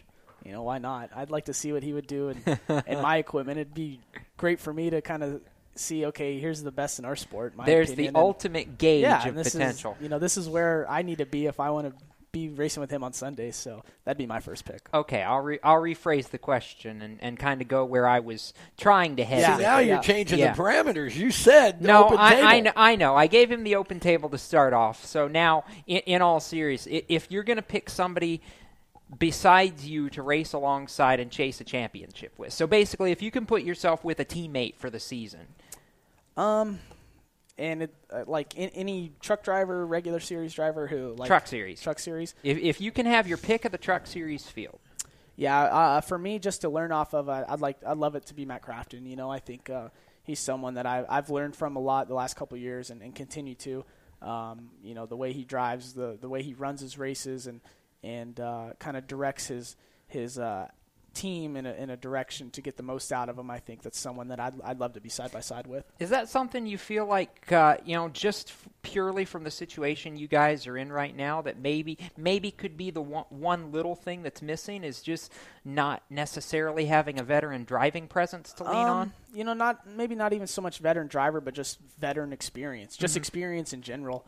You know, this is Atlanta was my 15th race, and it was you know my my crew chief's eighth race being you know or sixth sixth or seventh race being a crew chief. So you know, just the overall experience of of being in situations where strategy may come into play, or being in situations where fuel mileage, or you know, making a two tire versus a four tire call, just stuff like that. That you know, it's hard to prepare so much for unless you've actually been in those circumstances. So, uh, someone with a lot of knowledge, someone with with a lot of time and, and experience in the field, I think is uh, is never a bad thing. You've been around long enough; it doesn't feel like you've only made 15 truck starts. I know. I know.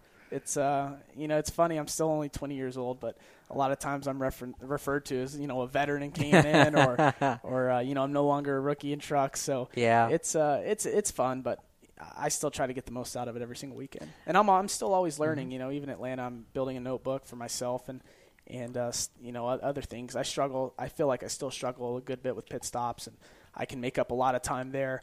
Um, so that's just stuff that'll come with time and experience. Are you planning on doing anything outside of the truck this year? Do you guys still have any of the K&N cars in your shop? Um, we're looking to uh, build an ARCA car and uh, you know maybe go do some of the mile and a half races. Charlotte would be fun. I don't know if we'll uh, have time have enough time to get that one done, but there's some mile and a half tracks that um, I haven't gone to in a truck that I you know I think would be really fun to go to, and even bigger than a mile and a half. Michigan, Pocono. Um, those races would, I think, suit my style of driving, and uh, as well as get me laps on you know tracks I haven't been to yet. How do you you talk about your style of driving? How do you categorize yourself as a racer? Um, you know, I'd like. I think the best adjectives I can use is you know cautiously aggressive. I uh, I've always had a race knowing that you know if I wanted to go to the track a week from now or you know a month from now, I had to take care of my equipment. Uh, so I don't like to put myself in situations that I know you know might not be the best, but at the same time I know that you know every position matters, and and I, I try to set myself up the best I can to be in a position to win at the end, whether that be you know fourth or or fifth or some you know somewhere with ten to go, twenty to go that I can be uh, situated at having a shot. And and I just want to you know touch on something you said a little bit earlier with you kind of struggling with pit stops. Being your first race of the 2018 season with that new pit stop rule, is there anything your team kind of learned? Anything you learned on, on how to make that faster when you, you go to Dover or Charlotte? Um, yeah, I think the pit crew guys have quite a bit of uh, uh, quite a bit of knowledge as far as what they t- what they can do better. Um, as for a driver, you know, it's it's honestly frustrating because there's not a whole lot I can do to speed up a pit stop, but there is a whole long list of stuff I can do to, to make it bad, um, and really, you know, not not do well at all, lose a lot of spots, and so that's the tough part. Is, you know, if I execute perfectly and, and not have any mistakes, you know, it, it's a it's a it's a regular pit stop. if I uh, you know if I overshoot the box or if I uh, come in too slow and the guys have to readjust, you know, it, split seconds matters and and uh, they did a fantastic job Saturday night for me. We picked up multiple spots. Um, you know, I, I I made a mistake the first pit stop and they they gained me all the positions back on a second. So. Um, you know, it's tough for me. It's it's just getting reps. You know, Mhm. it's getting um, the repetitions of you know running my lights all the way and maximizing the speed all along down pit road, but not getting a penalty. But you know knowing how aggressive I can get into the box, um, knowing you know okay, there's going to be a truck ahead of me. I'm going to have to stop short if I you know if I want to get out regularly. So uh, kind of just all those things that you just you, you learn with experience and you learn with reps. Mhm. That's what I'm uh, struggling with, but you know hopefully uh, I'll get some practice and and be prepared. With that, we will step aside. We've got one more segment left in tonight's show. We're going to finish things up with Jesse Little, who will join us for our lightning round. When we come back, you're listening to the Stock Car Show, presented by HMS Motorsport, the leaders in motorsports safety, on PMN, the Performance Motorsports Network. When do you think of a plumber? Like most people, even if it's an emergency, you can be confident about who will arrive to help you. For quality and reliability, count on someone you can trust. Call on the plumbing services of Hague Quality Water of Maryland. Plumbing doesn't have to be an emergency. We handle all kinds of preventative maintenance too. Hague Quality Water of Maryland is family owned here in Annapolis since 1993. For a refreshing choice, call us at 888 84 Water or visit us online. Here at Lewes Meineke, we're more than just your average car care center. Hey, it's Dave, your neighbor from Lewes Meineke. Whether you need an oil change, brakes, tires, or anything under the hood, we've got you covered.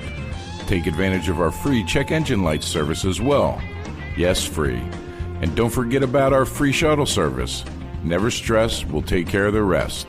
On with life. Give us a call at Lewes Meineke, 302 827 2054. Every 30 minutes, another innocent person is killed due to a drunk driver. My best friend. My brother. My poor grandchild. My sister. My father. My husband. My mom. My mommy.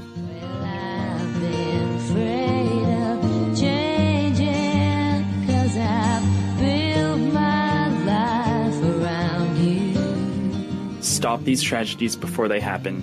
Don't drink and drive.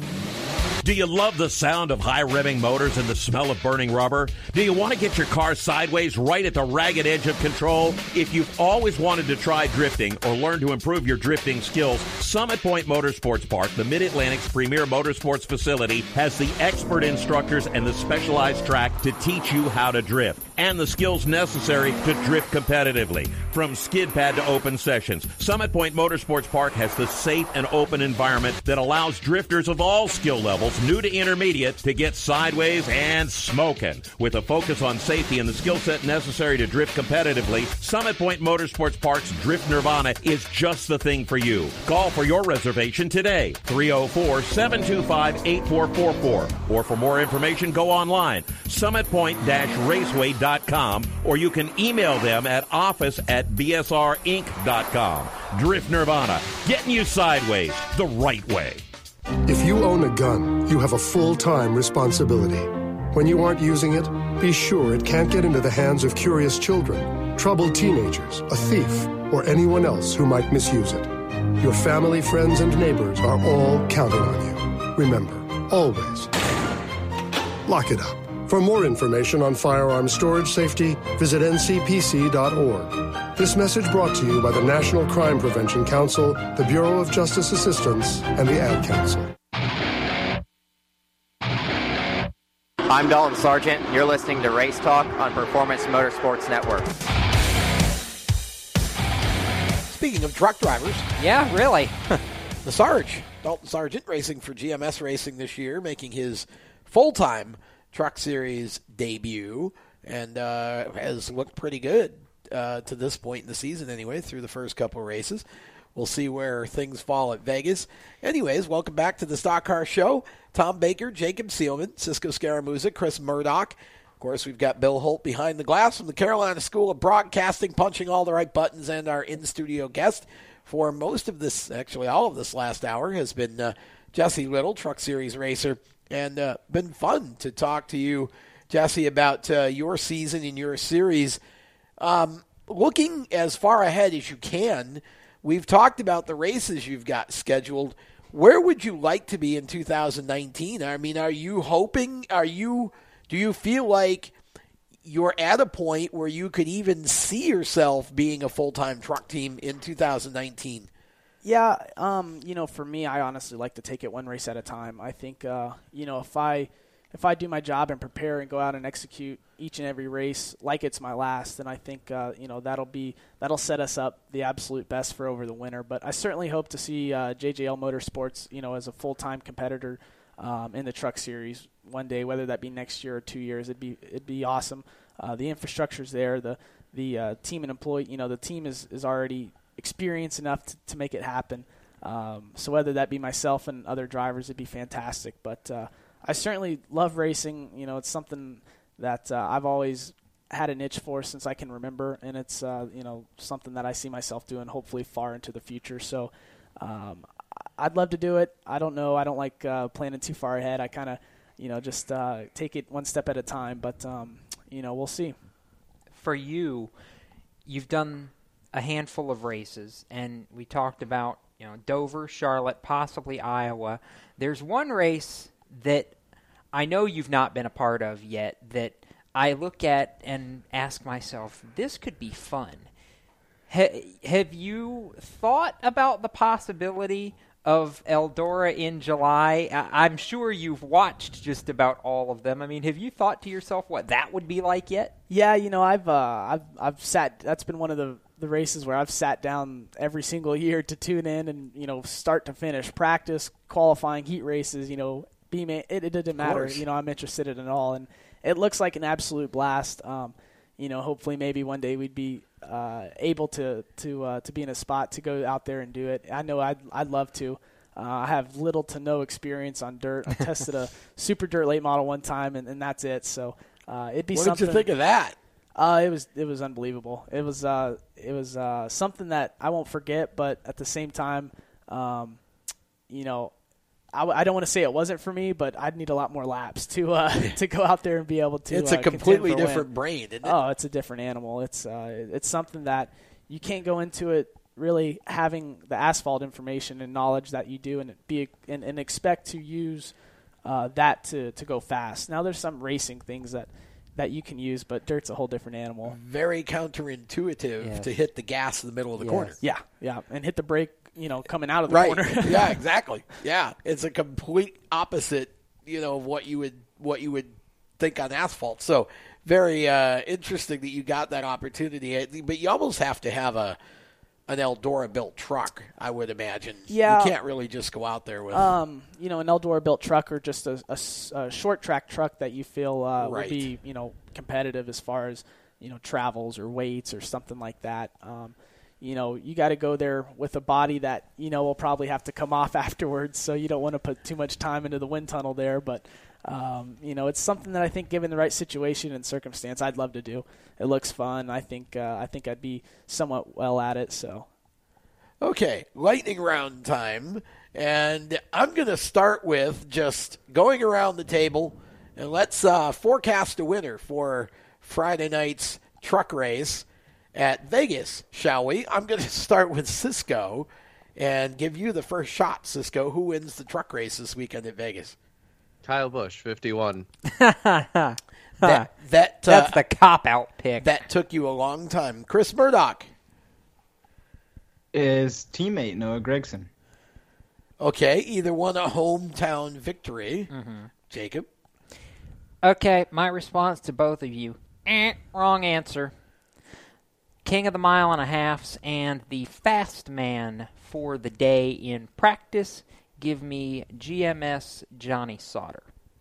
Okay, Jesse Little. Jesse's yeah, nodding. that was that was going to be uh, one of my picks, but I'm going to go with Ben Rhodes in the 41. I was hemming and hawing about that. Yeah. I, I thought think they get about it, it. I think they get it done this Ben weekend. got a one at Vegas last year, I believe. Mhm. And uh, I, I think they're all great picks. Uh, honestly, in, in my mind, I keep looking at Brett Moffitt and seeing second and second.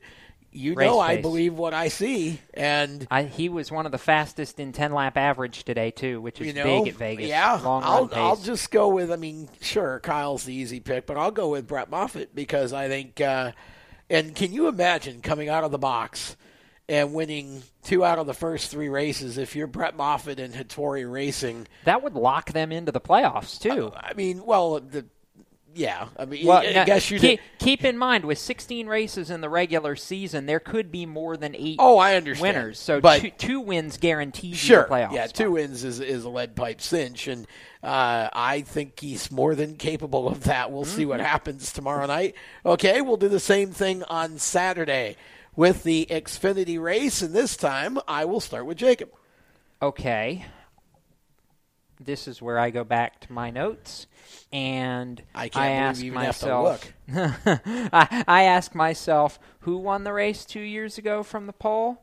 Kyle Busch. Who's going to win? Probably from the pole on Saturday. Kyle Busch. Why?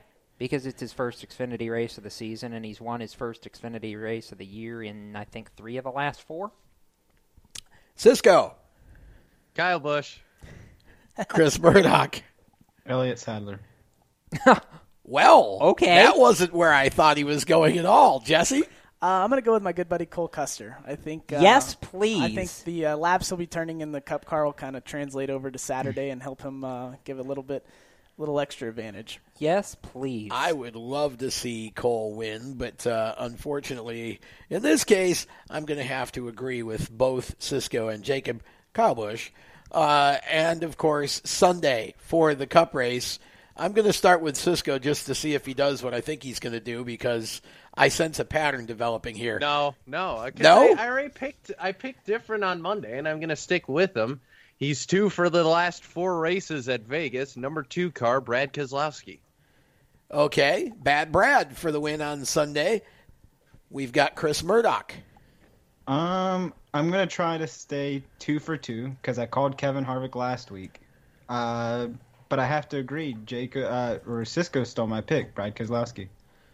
Oh, okay. So we got two bad Brads. Jacob, you going to make it three? Actually, heck no. You're going to pick Kyle Busch. Wrong again. Okay. You're going to pick Noah Gra- No, he's not even in the race. no, You're he's gonna pick not. Cole Custer? I'm going to pick defending race champion to sweep, Oh. sweep, and sweep. MTJ.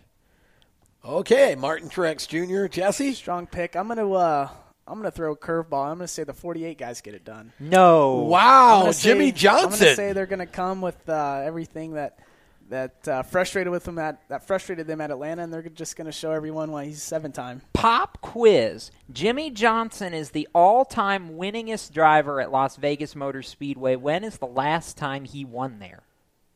I don't know. Cis- I bet Cisco knows the answer.